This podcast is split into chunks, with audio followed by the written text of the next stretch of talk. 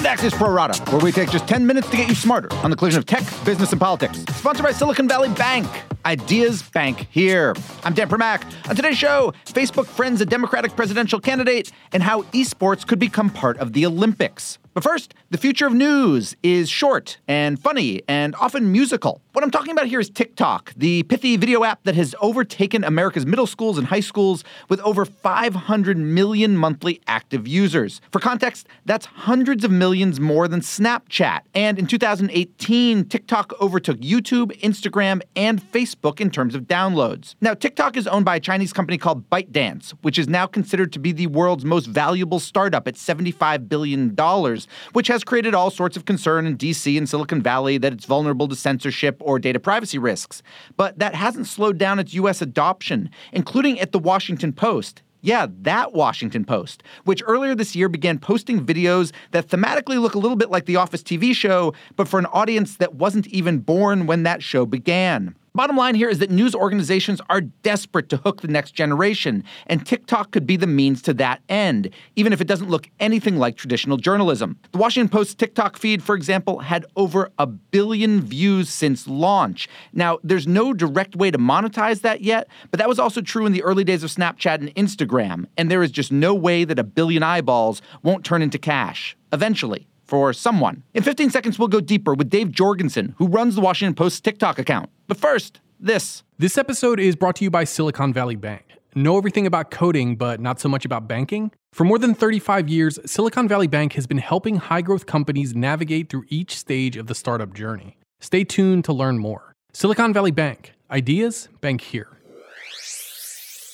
We're joined now by Dave Jorgensen, who runs the Washington Post TikTok account, which has nearly 200,000 fans and has made videos hearted over 5 million times. So, Dave, let's start with the obvious here. Why does the Washington Post, a Pulitzer Prize award winning news organization, have a TikTok account? The simple answer, and I actually think it's the best answer, is that it has over 1.4 billion individual downloads. And so there's this giant untapped audience. And that was the number one thing where I said, this app is amazing. It's really fun.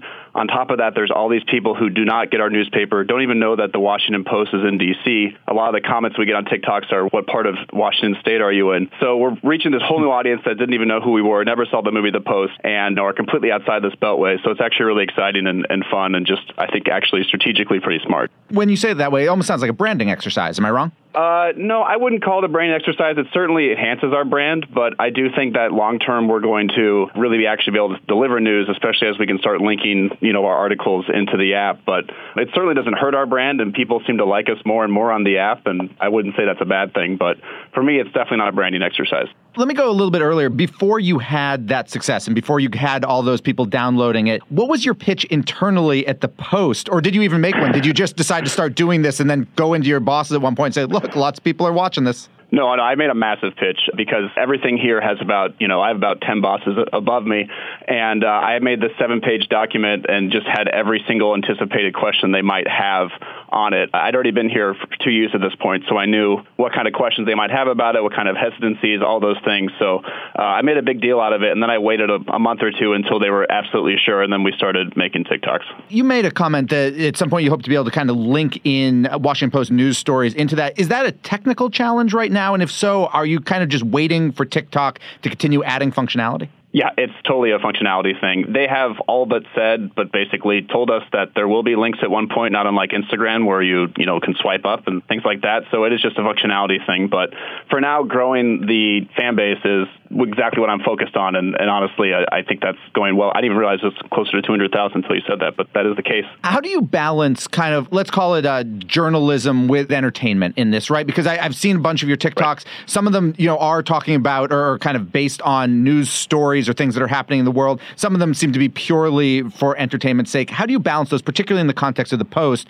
You're not working, you know, for a movie studio or something like that. Right. There's no playbook on it, so it is tough. Like it, it does seem all sort of arbitrary, or you know, I don't really have any specific guidelines I could point to that I run, other than I tried to do two or three a week that at the very least introduce a journalist and what that journalist is working on in the news, and the other two kind of going along with whatever the TikTok meme is and try to put it within the trending TikTok meme and try to put it within the framework of what we do at the Post. They seem to really like seeing the newsroom and the office and For some reason, Gen Z loves the show The Office because of Netflix, so I kind of play into that quite a bit and try to introduce what a newsroom is like here in DC. Dave, what's the argument for why, from your perspective, TikTok will have staying power as opposed to, say, something like Vine, which clearly was kind of an ancestor to it? Oh, I miss Vine so much. uh, I, I think, I think for for one thing, the most it's tough. Okay, so TikTok definitely learned from everything that people have done. I think they learned a lot, even mistakes from Snapchat, what's still around.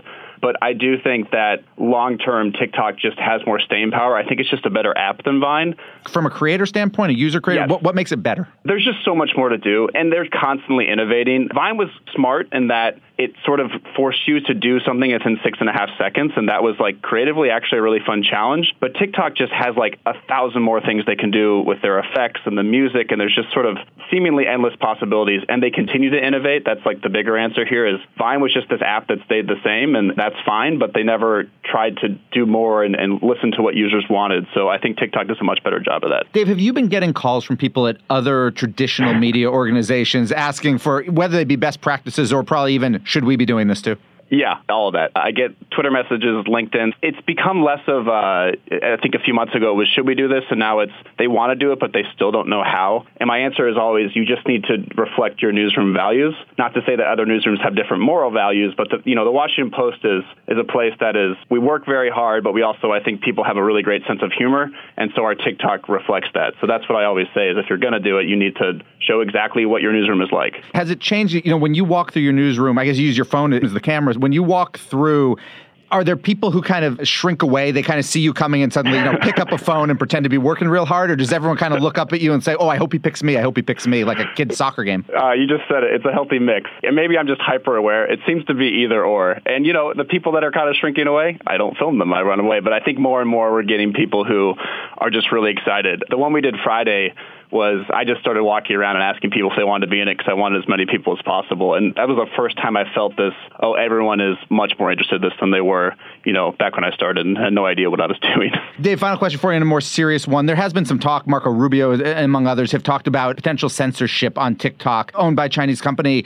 Is that something you have experienced and or are you, what's the word, hesitant potentially, for example, to do something, say, on the Hong Kong protests, you know, tied into the newsroom? I'm not hesitant to do anything on the Hong Kong protest. It's something obviously we're aware of. I mean, the Washington Post broke news on it. Uh, Tony Romm and Drew Harwell wrote actually a, a, great piece about it. But I'm just the content creator in this situation, so I let them do their job. do you I, think you could do it via TikTok? In other words, would you be able to have Tony talk about that story on TikTok, or do you feel that this is a platform you can't do oh, that I, on? I would absolutely have him do that if, if that was something he wanted to do, though he doesn't really have much interest in being TikTok. But yeah, no, I, I have no fear of putting him on it. I, I don't feel that anything we've done political or otherwise has been censored here in the U.S. So I would hope that would be the, the case still. Dave Jorgensen of the Washington Post, thank you so much for joining us. Thank you, Dan. My final two right after this. Earlier, we highlighted Silicon Valley Bank's experience with helping startups. But with Silicon Valley Bank, you're also getting a partner committed to supporting you as you strive to hit your next milestones. Perhaps that's why 50% of VC backed tech and life science companies choose Silicon Valley Bank. Visit svb.com forward slash next to learn more.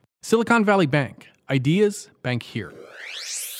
Now it's time for my final two, and first up are Mark Zuckerberg and wife Priscilla Chan. Bloomberg reports that they earlier this year sent staffing recommendations to the Pete Buttigieg for President campaign, and among them was a data scientist from Quora, which is a company founded by ex Facebook employees, and a former engineer for Zuckerberg and Chan's charity both got hired. Zuckerberg says via spokesman that he hasn't yet decided on who to support for president, but here's Buttigieg earlier this year talking Facebook on the Pro Rata podcast there's no question that uh, the concentration that should set off alarms from a market perspective. And there's a whole other set of issues that are less in the antitrust bucket, but also need attention, having to do with the ownership of data and deciding when we're going to be effectively the product. And finally, Axios on HBO returned last night and included a segment I did on the future of esports. One thing that didn't make the final cut was part of an interview with Angela Ruggiero, a four time Olympic ice hockey player who now runs the Sports Innovation Lab in Boston. She was on the Olympic Committee back when it first began discussing the addition of esports to the Games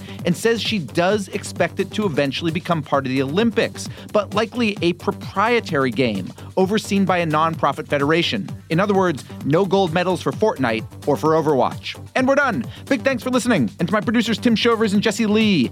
Have a great National Reptile Awareness Day. And we'll be back tomorrow with another Pro Rata podcast.